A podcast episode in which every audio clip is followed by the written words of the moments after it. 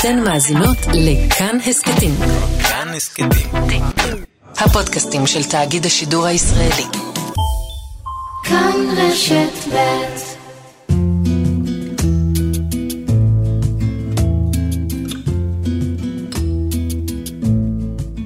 התבשרתי ביום שבת ב-12 בלילה, והלידה עצמה התרחשה למחרת בשעה שמונה בערב. קיבלתי זירוז ביום ראשון, אבל בלידות מהסוג הזה לוקח זמן עד שהלידה מתפתחת, וזה יכול לקחת גם ימים, כי הגוף לא מוכן ללידה עדיין. המחשבה הזו שיש בתוכי בן אדם מת היא תחושה נוראית, היא בלתי נתפסת.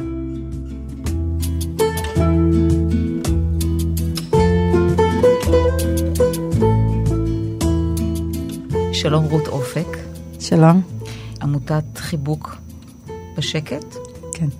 אה, ושלום לפסיכיאטרית, דוקטור ורד בר, מנהלת מרפאת חווה ביחידת אה, טיפול יום אם תינוק בשיבא. בוקר טוב. אה, והזמנו אתכן לכאן כדי לדבר על נושא די מודר בשיח הישראלי, אולי בכלל בעולם, ורצינו להאיר עליו זרקור, והוא לידות שקטות.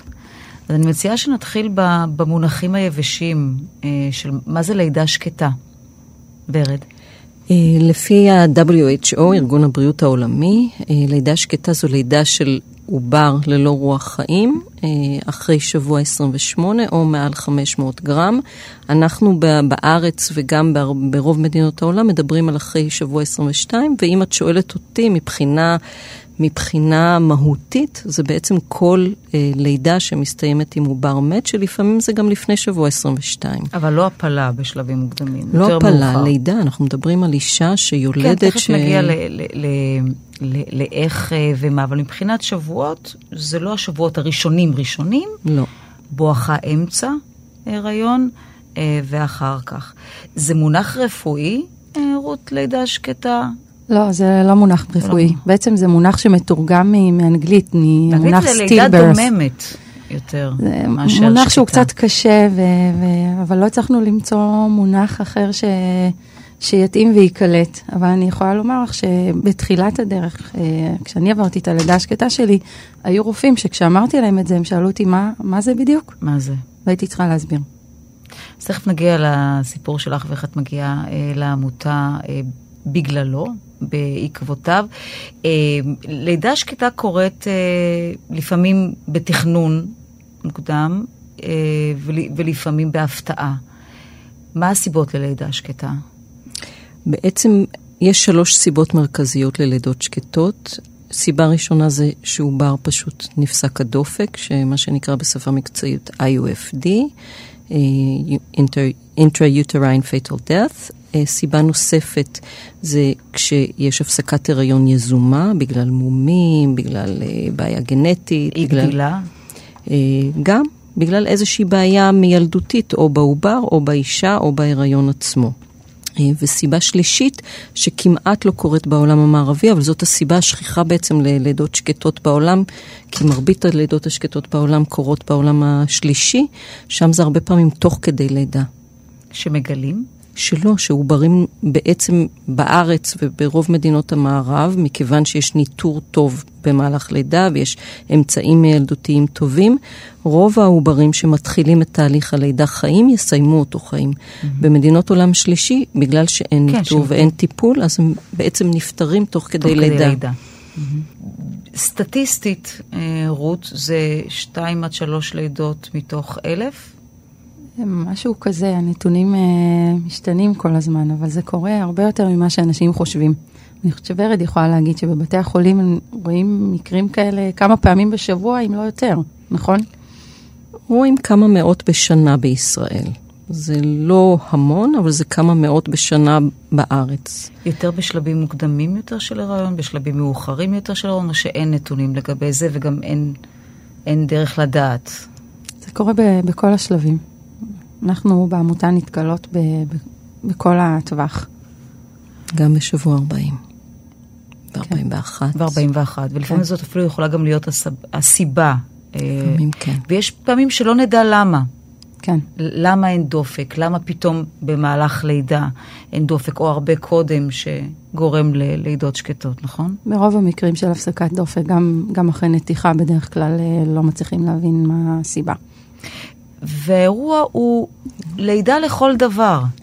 כלומר, הם מגיעים לחדר יולדות, ויש חדר, ויש מוניטור, ויש רופא, ויש מיילדת, וזאת לידה לכל דבר. היא מתנהלת כמו לידה שבסופה יש אה, אה, תינוק. אני חושבת שפחות חם. רלוונטי מוניטור, כי דופק כבר אין, אבל זו לידה כמו כל לידה, עם צירים, עם אפידורל, עם לחיצות, עם הכל, רק שבסוף התינוק יוצא ללא רוח חיים. ואחרי לידה כזו, שתכף אה, נדבר טיפה על, על החוויה, אבל בר, ברמה הטכנית, אה, אמורים לקבור את העובר. אה, וגם אמורים לחזור הביתה. אז הליך הקבורה הוא משהו שהמשפחה משתתפת בו, או שזה עניין שבית החולים מטפל בו? בעיקרון, הליכי הקבורה של תינוקות הם מתנהלים לפי נוהל ספציפי שיצא ממשרד הדתות ומשרד הבריאות. היום, אה, לשמחתי הרבה, היום הנוהל הוא שונה ממה שהיה בעבר, ולמשפחות יש אפשרות להחליט עד כמה הן רוצות לקחת חלק בהליך הקבורה. יש משפחות שמעדיפות להיות לא להיות מעורבות, mm-hmm. ויש משפחות שמאוד חשוב להן אה, להיות נוכחים בטקס הקבורה. אה, ו- ולדעת גם איפה התינוק שלהם נקבר, ויש גם כאלה שמבקשים לקבור במקומות ספציפיים. Mm-hmm. כי יש uh, כל מיני אפשרויות כיום, יש חלקות מיוחדות uh, לקבורת תינוקות uh, בכמה בתי uh, עלמין בארץ, ויש גם בתי עלמין פרטיים שאפשר uh, לקבור שם. מבחינת זכויות זאת יולדת לכל דבר, נכון? היא זכאית לחופשת לידה, לדמי לידה, למענק כן. לידה, וגם זה תלוי גיל הריון, כי אם, אם זה הרבה קודם, שבועות ראשונים של הריון באופן יחסי, אז חופשת מחלה. כן, אני, אני שמחה לספר שבעקבות uh, תיקון לחוק uh, הביטוח הלאומי, uh, שנעשה לפני כחמש שנים, כן. uh, בזכותה של uh, חברת הכנסת uh, דוקטור עליזה לביא, חופשת הלידה הוקדמה משבוע 26 לשבוע, 20, uh, לשבוע 22. כך שכל מי שעוברת לידה שקטה בעצם זוכה ל... לחופשת לידה שתאפשר לה קצת לנוח פיזית ונפשית ולהתאושש לפני שהיא חוזרת לעבוד. עכשיו אני רוצה להתמקד טיפה אה, בסיפור שלך, אה, רות. אה, אחרי שני בנים שילדת, אה, הגיעה בשורה משמחת בהיריון נוסף. לא מתוכנן, אני מבינה, אבל אה, הריון. ולא רק זה, אחרי שני בנים גם מגיעה בת, נכון? כן, זאת הייתה הפתעה נהדרת לגלות אה, פתאום שיש לי בת בבטן. אה, והיה מאוד מרגש. ואני כבר התחלתי בהתרגשויות האלה כבר להתכונן אה, לקראת הלידה, כי אמרתי, ילד שלישי, אני כבר מנוסה, כבר הלכתי לקנות בגדים בסוף עונה. בגדים ורודים? אחי, כל עברות שרק אפשר, רק ורודים. והתחלתי להתכונן לזה, ובסופו של דבר, אה, פתאום אחרי, בשבוע 24 בעצם, שזה חודש שישי, יש, יש כבר בטן, כולם יודעים, כולם רואים. כן, וזה כבר, את השלבים האלה שאת מרגישה הכי בטוחה. כי כבר עברת את החלק אותה. הקשה, בהחלט, מרגישה אותה. עשית מי שפיר? עשיתי בדיקה גנטית. אה, ויצאת תקינה? השפיר. הכל יצא תקין. כאילו, מגיעים לשלב הזה שחושבים שהכל בסדר ואפשר כבר להירגע, ליהנות מהיריון, להסתובב מיד על הבטן ולהרגיש את כל הגלגולים האלה ולהתענג עליהם. ואז אה, פתאום אני מגיעה למצב שאני מגיעה למיון. ביום שבת בערב, אחרי סוף שבוע שלם שבו התלבטתי אם יש לי או אין לי צירים, ו... ומתבשרת uh, out of the blue שאין דופק, ושאני צריכה עכשיו ללדת, תינוקת ללא רוח חיים. את זוכרת את הרופא או הרופאה שהיו איתך בחדר? בהחלט, לא יכולה לשכוח. את הבעת הפנים? Uh, פחות את הבעת הפנים, אני פשוט זוכרת uh, שהיה להם קשה, היה שם רופא והייתה שם רופאה מתמחה. אני זוכרת שהיה להם קשה לספר לי את זה, במיוחד שהרופא הזה הוא רופא שעבד עם אימא שלי בבית החולים, כי האירוניה היא שאימא שלי עבדה במחלקת יולדות באותה תקופה, והכרתי את הרופא משם, והם היו צריכים לבשר לי את זה, ואני אפילו זוכרת שאמרתי להם אה, בשעה מסוים שאני כל כך מצטערת שהם צריכים לעבור דבר כזה במשמרת שלהם. מצטער בשבילם. הבנת מיד מה המשמעות? בערך, לקח לי זמן להבין. אני ידעתי מה זה לידה שקטה, היו לי, הייתה, היו לי שתי חברות שעבדו, שעברו לידה שקטה אה, כמה שנים לפניי, ואני זוכרת שכבר אז, כששמעתי את זה, הזדעזעתי מאוד מה, מהחוויה הנוראית הזאת. אה, לוקח זמן להקל שזה באמת קורה. ניסית להיאבק, להגיד אולי בכל זאת תבדוק שוב, בהחלט. דעה שנייה? לא היה מה לקבל דעה שנייה, כי הראו לי במוניטור אין דופק. אין דופק. אה, לא, לא במוניטור, באולטרסאונד, אבל אה, היה ברור לי ש, שזה המצב. אני, אני כן זוכרת שכל הזמן ניסיתי להגיד, אולי, אולי תעשו לי ניתוח קיסרי, שאני לא צריך ללדת. כי המחשבה ללדת אה, תינוק בלי רוח חיים היא, היא בלתי נסבלת, היא נוראית. אבל אה, הצוות הסביר לי שאם אני אעשה ניתוח קיסרי, אז אני עלולה...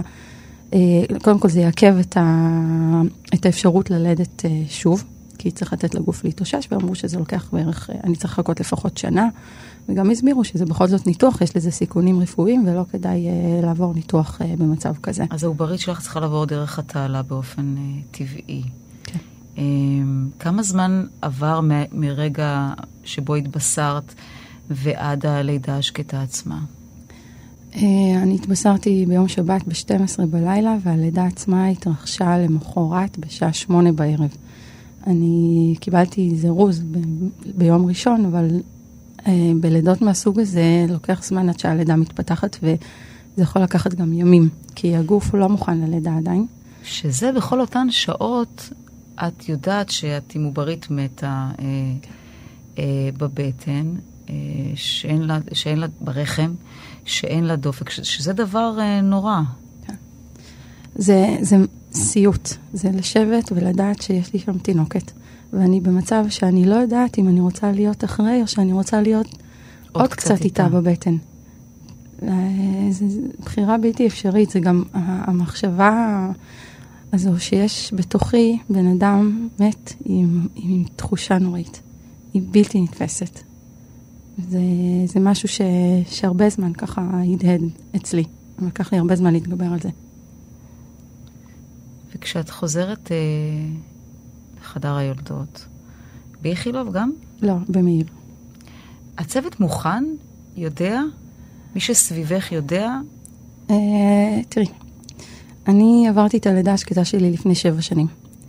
ובשבע השנים שחלפו חל שינוי דרמטי בכל מה שקשור ביחס לנשים שעוברות לידה שקטה וגם בנהלי בית החולים. אבל אז, בזמנו, אה, לצערי הרב, אה, אמנם היה לי צוות מקסים שמאוד השתדל להתחשב בי ו- ולהיות רגיש אליי, אבל uh, בתחושה שלי לא, לא היה מספיק ניסיון לצוות שליווה אותי uh, עם נשים שעוברות לידה שקטה, למרות שגם אז התרחשו לידות שקטות. מה היה חסר? חום, אמפתיה? היה, היה חסר לי חום ואמפתיה, היה חסר לי יותר רגישות כלפיי.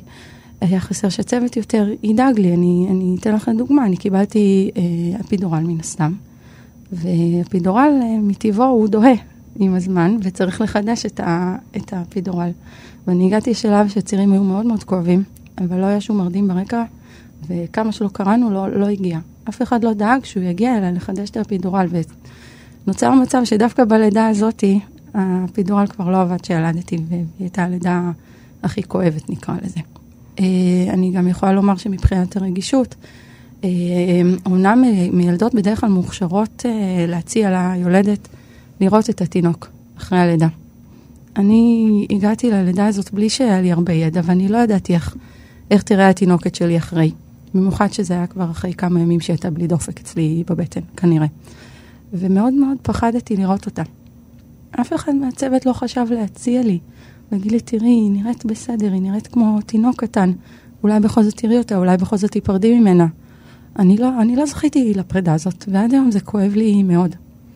אף אחד לא הציע לי את זה. אולי בשביל התפיסה המוטעית אז והיעדר ההבנה וה, וההדרכה, שעדיף, אם לא תראי, יהיה לך יותר קל. לא מרוע, אני מניחה. לא, לא, זה אבל לא- אם לא תראי, אז... זה ברור לי שזה מתוך רצון אה, לחסוך על רגשותיי, נקרא לזה, לחמול על רגשותיי. אבל דווקא העובדה שאני לא ראיתי אותה, היא הייתה אחת הסיבות שגם ה- המצב שלי אחרי הלידה היה מאוד קשה. אה, חשבת לקחת אה, אה, מזכרת, טוב, תמו, אה, תמונה, אה, תביעת... אה, היום, יד, היום אני עובדת רגל. מאוד קשה, ומאוד אה, ככה נלחמת על זה שיהיו מזכרות כאלה, ושמחתי הרבה בחלק אה, מהמקרים הצלחנו, ואני גם, אם תרצה, אני אספר תכף על אחת היוזמות המהממות שיש היום, שתאפשר לנשים לקבל מזכרת, אבל אני לא, לא, לא הייתה לי שום אפשרות אפילו לבקש, אף אחד לא הציע לצלם. היום אגב מצלמים בבית חולים מאיר, כל, כל אה, תינוק שנולד. גם אם היולדת עצמה לא מבקשת, אז מצלמים מצלמים עבורה למקרה כנוהל. שתרצה. יש הרבה שמתחרטות, ולכן אני מאוד מברכת על הנוהל הזה, ואני גם מקווה מאוד שהוא יאומץ בכל בתי החולים בארץ. אין לדעת. ואז הלידה מסתיימת, את נשארת בבית החולים להתאוששות קצת? זמן קצר מאוד אני נשארתי, אני אחרי יום כבר השתחררתי הביתה, גם בגלל ש... שרפואית לא היה צורך להשאיר אותי יותר מזה, ובעיקר בגלל ש... מסביבך יש יולדות עם ילדים בידיים. לא, לא, הייתי, הייתי במחלקת נשים, לא ראיתי את היולדות, אבל פשוט היו לי שני ילדים בבית, Mm. ויום למחרת התחילה שנת הלימודים, יומיים אחרי הלידה שלי. והיה לי מאוד חשוב לקחת אותם לגנים. ו- ולכן השתחררתי, ובמעט הכוחות שהיו לי, הלכתי איתם בבוא, יומיים אחרי, כבר ליוויתי כל אחד מהם לגן. אז בעצם לא, גם לא קברת אותה. לא, אני, אני אספר שאני אני שלחתי את התינוקת שלי לנתיחה, כדי לנסות להבין מה קרה שם. ולכן הקבורה לא התרחשה מיד לאחר הלידה, אלא אה, משהו כמו שבועיים לאחר מכן, כאשר התקשרו, אני, אני בכוונה לא חתמתי על הטפסים של הקבורה בבית היולדות, אני עורכת דין, אני ככה מכירה טפסים, והרגשתי שאני לא במצב נפשי להבין מה, מה בדיוק המשמעות של הטפסים האלה, ולכן לא חתמתי עליהם. מהסיבה הזאת התקשרו אליי אה, ממרכז הלוויות של בית החולים כדי לשאול מה אני רוצה לעשות. ואני אני אמרתי שאני רוצה להגיע לטקס הקבורה, אני רוצה להיפרד מהתינוקת שלי.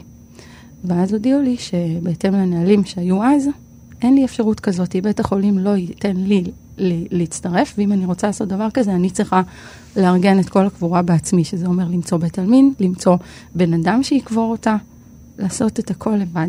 אני הייתי שבועיים אחרי הלידה במצב נפשי קשה מאוד, ובטח שלא לא הייתה לי את האפשרות לעשות את זה. ולכן אני נאלצתי בלב כבד לוותר על זה. אני התעקשתי באופן אישי, ולכן אפשרו לי להגיע למכון הפתולוגי ו- ולהיפרד שם מה- מהקופסה שבה הייתה התינוקת שלי אחרי הנתיחה. זה היה הפרידה. את יודעת היום מה גרם? לא. עד היום אני לא יודעת לא מה, יודעת. מה קרה.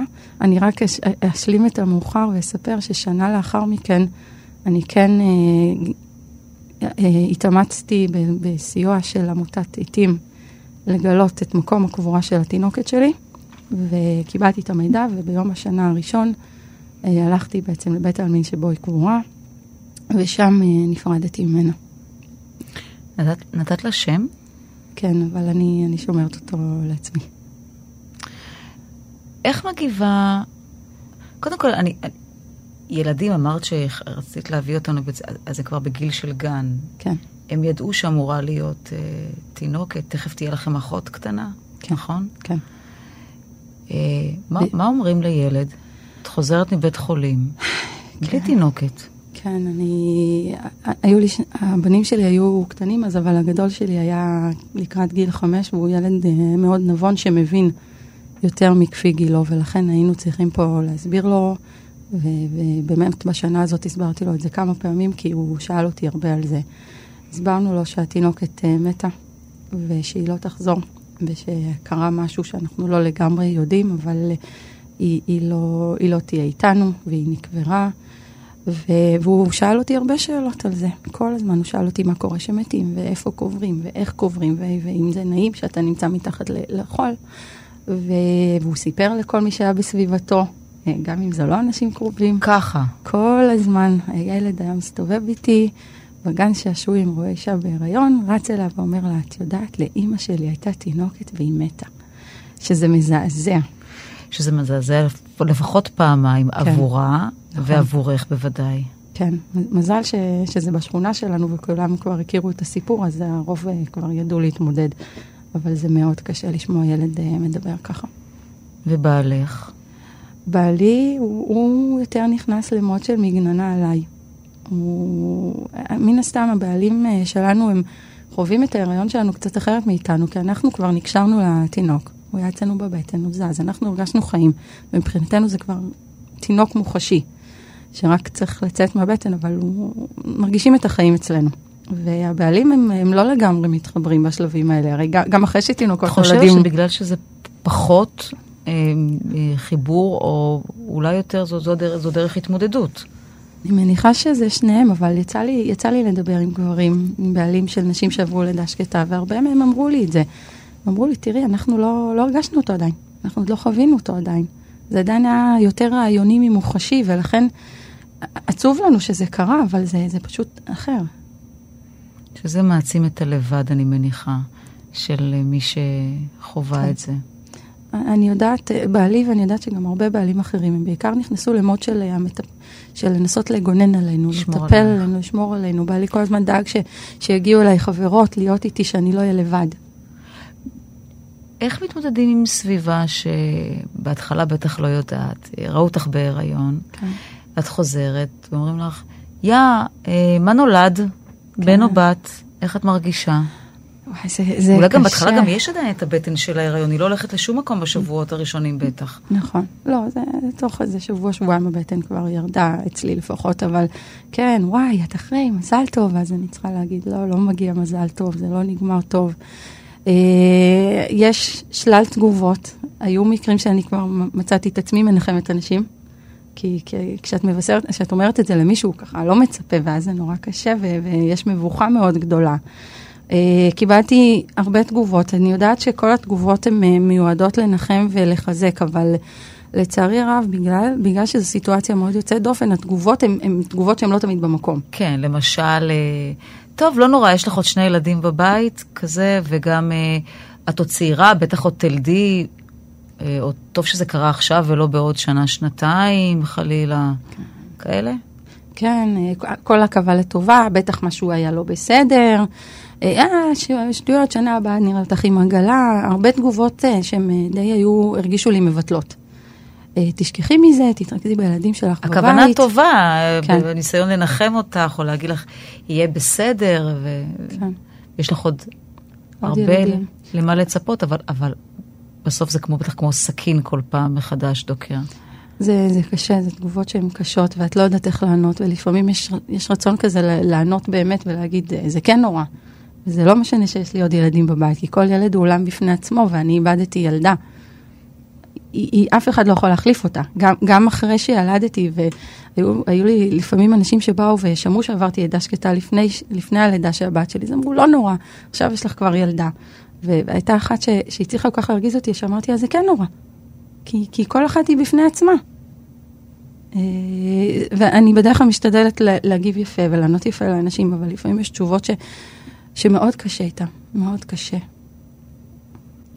כמה, כמה זמן אחרי, אה, אולי מיד, את אומרת, אה, אבל, אבל תהיה לי עוד ילד או ילדה. כן. זה, זה כל כך משתנה אצל נשים, יש כאלה שישר נכנסות להיריון, ויש כאלה שלוקח להם זמן, או בגלל שהם בחרו לחכות, או בגלל שהטבע בחר עבורם שזה ייקח יותר זמן. אני את הבת שלי ילדתי ארבע שנים אחרי. אה, כך שהיה לי זמן. כי חיכית? כי פחדת? אה, מה שקרה, בהתחלה דווקא מאוד רציתי להיכנס להיריון, אבל מה שקרה זה שכשחזרתי לעבוד, אה, חודש אחרי שחזרתי, פוטרתי.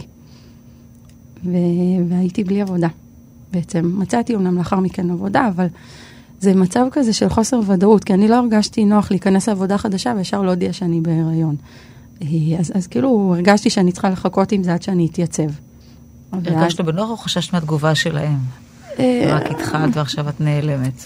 גם וגם, וגם אני מבחינה אישית חושבת ש... כשאתה נכנס למקום עבודה חדש, אז כדאי קצת להוכיח את עצמך לפני שאתה יוצא לעוד חופשים, אבל, אבל זה, היה, שלי. זה היה מפחיד, אבל, ורד, במובן זה של... אה, ומה יקרה אם עוד פעם? זה היה רעיון מפחיד מאוד. מפחיד מאוד. אני אמנם הייתי מוגדרת כהריון בסיכון גבוה, ולכן היה לי יותר ליווי ויותר בדיקות, אבל אני, אני כל יום פחדתי שזה הולך לקרות שוב. לא היה אף אחד שיבטיח לי שזה לא יקרה, כי גם לא ידענו מה השתבש בהריון הקודם. אה, היו מקרים ש, שמרוב לחץ, אה, שאני לא הרגשתי מספיק תנועות, או שמשהו הרגיש לי לא בסדר, אז כן הלכתי למיון נשים, אה, ולרוב התקבלתי בהבנה מאוד גדולה, ולא היו תגובות של עוד פעם את באה. אבל, אבל יש מקרים כאלה, ואני יכולה לספר שחברות מהקבוצה שלנו מספרות שבאו ו, והרבה פעמים היו תגובות מאוד עוד לא פעם נעימות. ההיסטרית הזאת באה. מישהי סיפרה לא מזמן שהרופא אמר לה, עוד פעם את שאת בוכה. זה, זה כל כך חרה לי לשמוע את זה. זה, זה להגיע למיון וכאילו מראש לבוא במוד שמסביר, תראו, פשוט פעם קודמת אני חיכיתי והתלבטתי ועד שהגעתי כבר היה מאוחר מדי, אז הפעם אני מעדיפה להגיע ולוודא שהכל בסדר. זה, זו תחושה כזו לא נעימה. ובסוף הכל היה בסדר בלידה הזו. וכשהיא נולדה, אפשר להימנע מלעשות השוואות בתחושה, בחדר לידה, אה, במחשבה של אה, אסור לי שזה יהיה במקום. אה, אני חושבת שזה בלתי נמנע לעשות את ההשוואות האלה, גם כשאנחנו לא רוצים. הרי אני בראש ובלב יודעת שכל אחת היא בפני עצמה.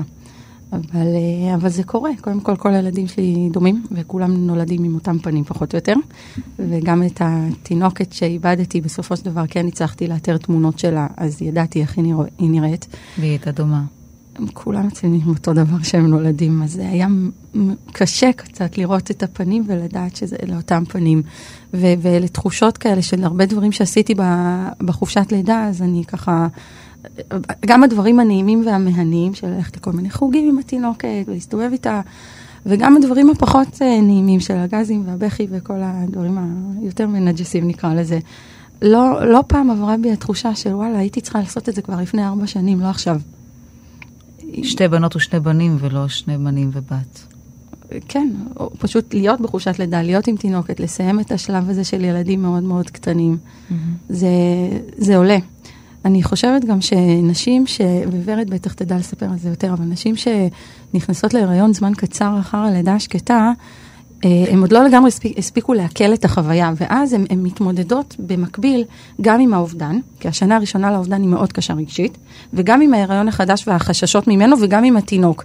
יש חשש להתחבר לתינוק, למשל, בהיריון שאחרי, חשש מאוד גדול. אני למשל, לבית, לבית יולדות הגעתי בלי כלום. אחרי שפעם קודמת קניתי בגדים, הפעם לא קניתי שום דבר. מעין הרע, או כי את לא רוצה... כי, כי. כי אז הייתי צריכה להחזיר את הבגדים, ו- וזה היה לי מאוד קשה לבוא בדמעות לחנות ולבקש להחזיר אותם. העדפתי שלא יהיה כלום, ושאני אסתדר אחרי. ו... אז- הן מפחדות להיקשר לתינוק, ואז נוצר מצב שהרבה פעמים גם אחרי שהתינוק נולד, אה, לוקח להם זמן להיקשר אליו. עכשיו אני רוצה טיפה לדבר איתך, אה, ורד, אה, ולצאת מה, מהמקרה הפרטי והחוויה הקשה והטראומטית של רות, לנשים שעוברות את זה. בעצם זה אבל לכל דבר, נכון? זה אבל ללא הכרה פר הגדרה. הכרה של בעצם- הסביבה. בדיוק. אה, זה, זה, זה כן מונח מקצועי, כי בעצם זה אבל שא', בשום תרבות אין מנהגי אבלות, אין אה, לוויה, שבעה, גם עכשיו בעדכון של החוק, זה לא שבאמת יש את המנהגים. אגב, גם מבחינת ההלכה, אם תינוק אה, לפ- לפני 30 יום, נכון. אה, לא בגיל של 30, 30 יום שחלפו מאז הלידה, הוא, הוא לא נחשב לתינוק. נכון. אם הוא לא נחשב לתינוק, לא צריך להתאבל עליו, לא לשבת עליו שבעה.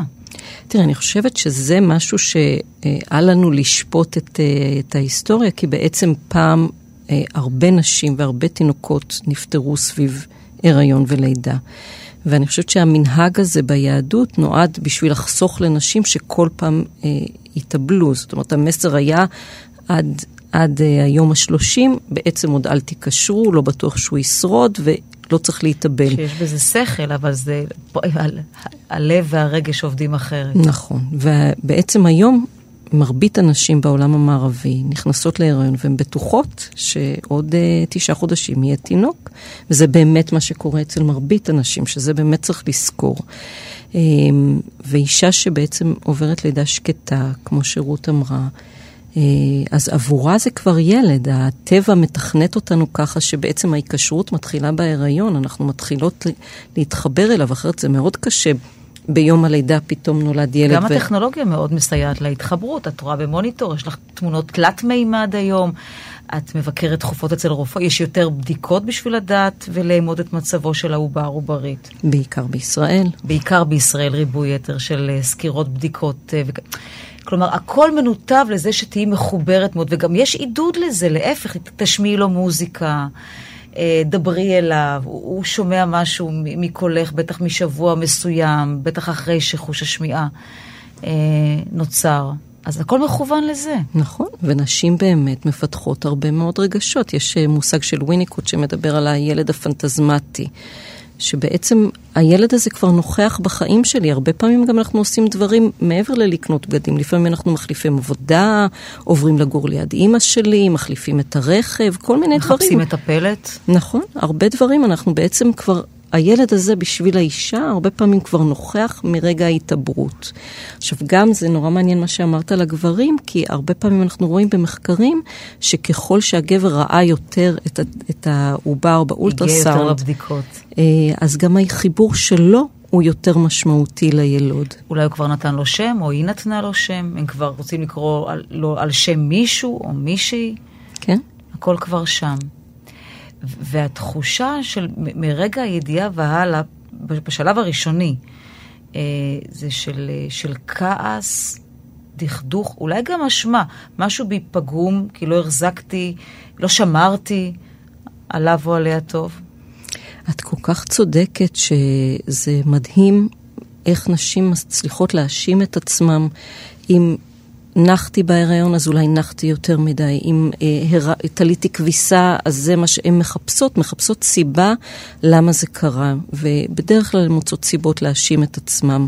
זה נורא נורא עצוב. אנחנו עובדות הרבה עם ה... גם עם הנושא הזה של באמת אבל ללא הכרה, ש... אה, שזה בסדר, את יודעת, אישה שעוברת לידה שקטה, מכיוון שאין מנהגי אבלות, אז אנשים מצפים ממנה ללכת הלאה. כל מיני מושגים כאלו של דפדפי, לא נורא, יהיה אחר, ומצפים ממנה, לא מבינים למה היא לא מגיעה לברית של החברה, למה זה קשה לה, אה, לא מבינים למה היא לא מגיעה לחתונה, למה קשה לה לראות נשים אחרות בהיריון או עם תינוק קטן, למה זה אצלה בעצם זה מאוד מאוד כואב. אז הסביבה בעצם לא נותנת לגיטימציה לתחושות הקשות ולעובדה שהתחושות לא הולכות לשום מקום. ואולי גם התגובות האלה מעצימות את. את, ה... את התחושה הזו של זה לא לגיטימי, אז למה אני לא מצליחה להתאושש, ו... וכנראה שמשהו בי לא בסדר. בדיוק, הן מרגישות מה לא בסדר בי, למה אני לא יכולה לשמוח בברית של החברה שלי? למה אני לא יכולה לשמוח בזה שלנשים אחרות יש? זה לא שהן לא שמחות שיש, אלא שכל פעם היש הזה עושה, פותח מחדש את הפצע של האין הזה, הכל כך טרי. נשים חושבות שמשהו איתי לא בסדר, כולם אומרים לי מסביב, תתקדמי, לכי הלאה, ואני לא מצליחה. עכשיו, אני חושבת כאשת מקצוע וגם מהניסיון וגם מהספרות, שמאוד מאוד חשוב כן לאפשר לאישה לאבד את האבל, לאישה וגם לבן הזוג, לאבד את האבל הזה. אנחנו רואות לפעמים, אגב, נשים שבאות כן לטיפול ועוברות תהליך, ובן הזוג נניח לא עובר תהליך, ובהיריון הבא אה, האישה כן מצליחה להתחבר, כן מצליחה להיות, כן מצליחה אפילו לקנות בגדים, והגבר, לא, לא, לא, אל תקני, אני, ולא מסוגל לשחרר. זה, זה רמות, כן. אני יכולה לספר לכם שבעלי למשל, הוא לא היה מסוגל להרגיש את התינוקת שלי, תיבדל לחיים ארוכים, בבטן. הוא, הוא מאוד חשש להיקשר ואז להתאכזב שוב. כלומר, לא, לא לשים יד ול, ולראות שאפשר להרגיש תנועות. כן, אני לא חוויתי את זה איתו. בהיריון הזה, הוא לא הרגיש. כן. כי, כי יש חשיבות בכן לאפשר לאדם לעבור כשאת, את האבן. גברת, כשאת אומרת לאבד, אז במונחים של תהליך וגם זמן, מה זה אומר לאבד? מה זה לתת לה לאבד את זה? בעין כמובן. תראי, קודם כל זה מאוד אינדיבידואלי. כל אישה יש לה את הצרכים שלה ואת הרמת עיבוד שהיא צריכה לעבור. זה לא one size fits all. אבל באופן עקרוני, את יודעת, שוב, היהדות יש בה דברים חכמים, השבעה בעצם מה היא מאפשרת, בדיוק אתמול הייתי בשבעה, מסתכלים על התמונות, נזכרים בזיכרונות, מדברים, מאבדים את זה פתאום, שאדם שהיה ואיננו. עכשיו, ב... יל... אבל ככה, כדאי, אם את צריכה להמליץ, ככה תתייחסו לזה כאדם שהיה ואיננו, גם אם כולם אומרים לך, אני לא רוצה להגיד כולה, אבל, אבל זה, זה עובר, וזה עוד לא ממש אדם. המלצתך תהיה, תתייחסו לזה ככן, כאל אובדן של ממש, אדם שאבד. המלצתי זה שמה שהאישה חווה זה מה שחשוב, זה לא משנה מה הסביבה חושבת. יש נשים שכן יותר נוח להן להגיד גם לעצמם, זה כולה עובר, זה כולה הריון, וככה הן הולכות הלאה. כל okay. אוקיי. אדם יש לו דפוס התמודדות, וזה בסדר, לא כולן פונות לטיפול. אנחנו קצת עשינו סטטיסטיקות בשיבא, וראינו שמשהו כמו 40-50 אחוז באות אלינו לטיפול, אולי עוד אחוז מסוים פונות לטיפול בחוץ. אבל אז איך את יודעת מה מצבן לאשורו? אני לא יודעת מה מצבם של אלה שלא פנו, אבל אני אומרת, אני גם פוגשת לפעמים נשים אחרי שמספרות. כל אישה צריכה את התהליך שלה, ואני חושבת שצריך להתאים את התהליך לאיפה שהאישה, גם כל אישה, יש אישה שקוראת לזה התינוק או התינוקת שלי, יש לי נשים שמדברות על התינוק או התינוקת רק בשם שהם כבר בחרו. ויש כאלה שלא נותנות נשים, שם. בדיוק, ויש נשים שמעדיפות לדבר עובר או הריון, ואני חושבת שצריך לכבד כל אישה במקום שלה. ולעזור לה לאבד את מה שהיא מרגישה, לתת לגיטימציה למה שהיא מרגישה, שזה לא חייב להיות, את יודעת, אני מסתכלת פה על רות איך הדמעות עוד עולות לה. אה, וכל אישה זה איפה שזה פוגש אותה, אבל אני חושבת שהחשוב בעיבוד זה לאבד מה האישה עברה, מה היא איבדה עבור עצמה.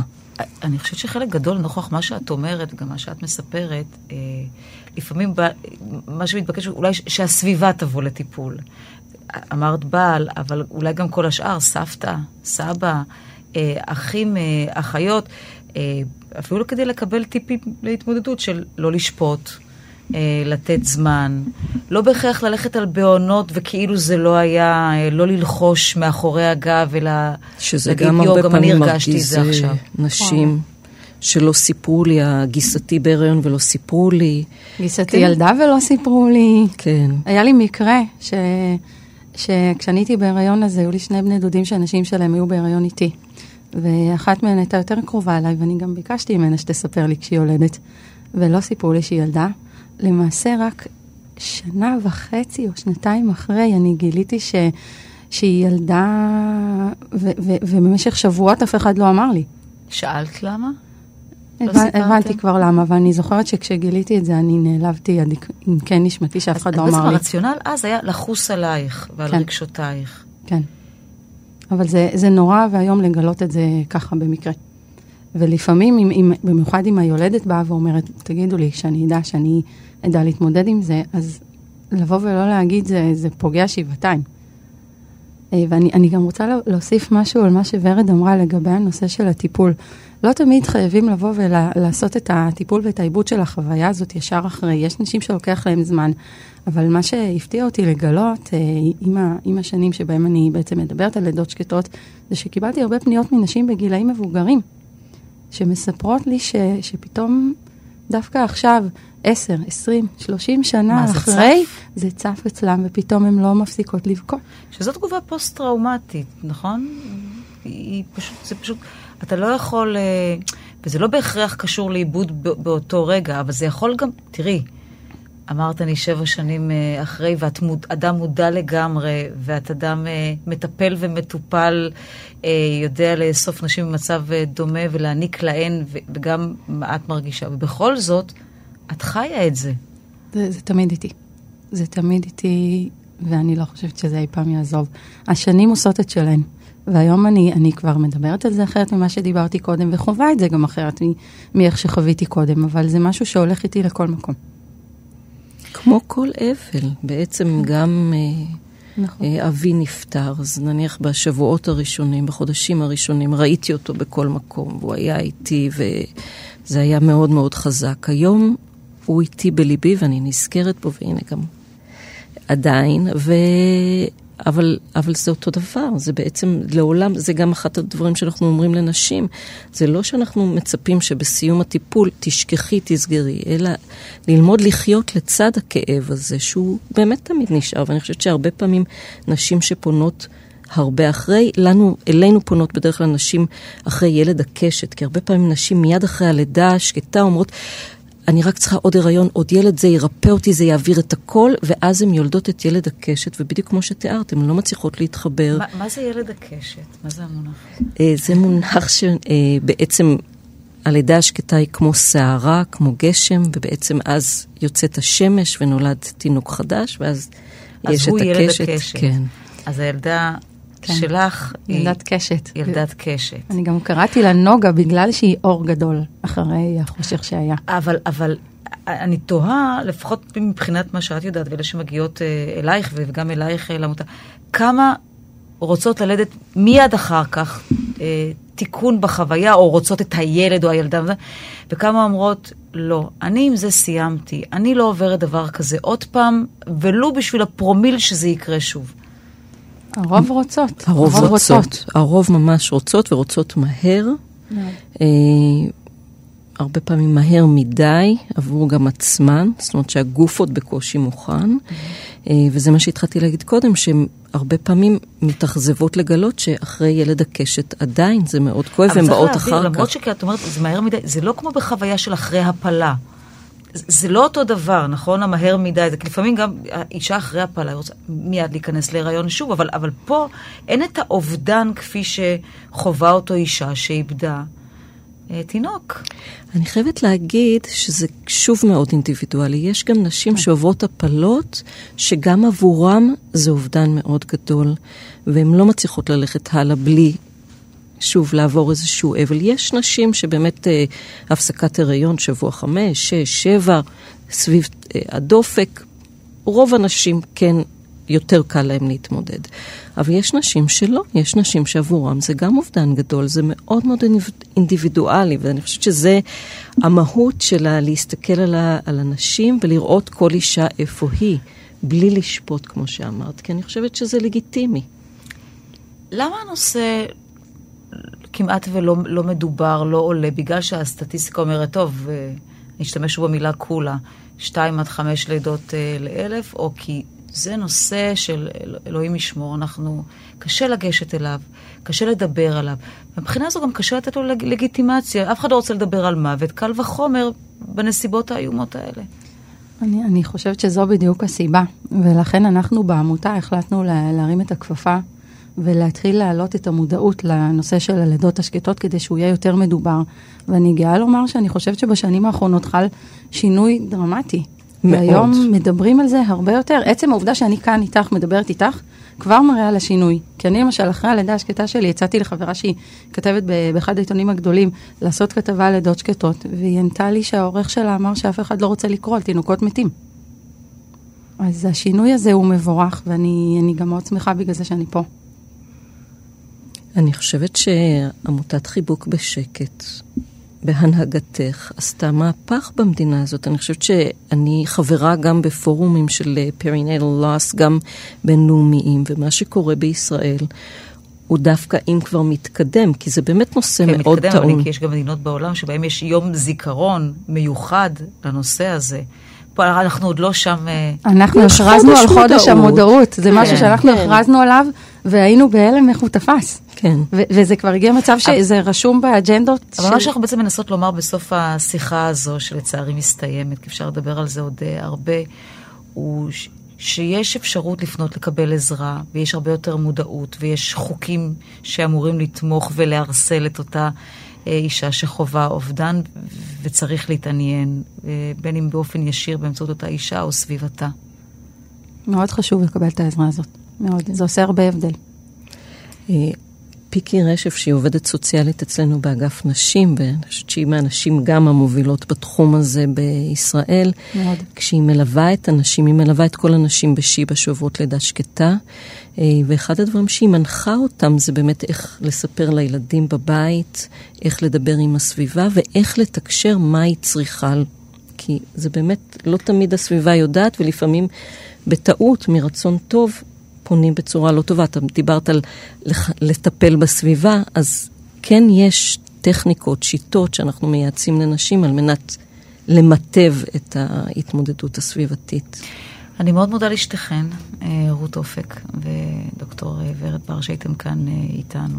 תודה רבה ודיברתם על לך. הנושא הזה, וגם לומר תודה לעורכת אליה גאנה ולטכנאים ראובן מן וגיא פלוויאן. ושבת שלום לכם, ותודה שהייתם איתנו. תודה רבה. תודה רבה לך.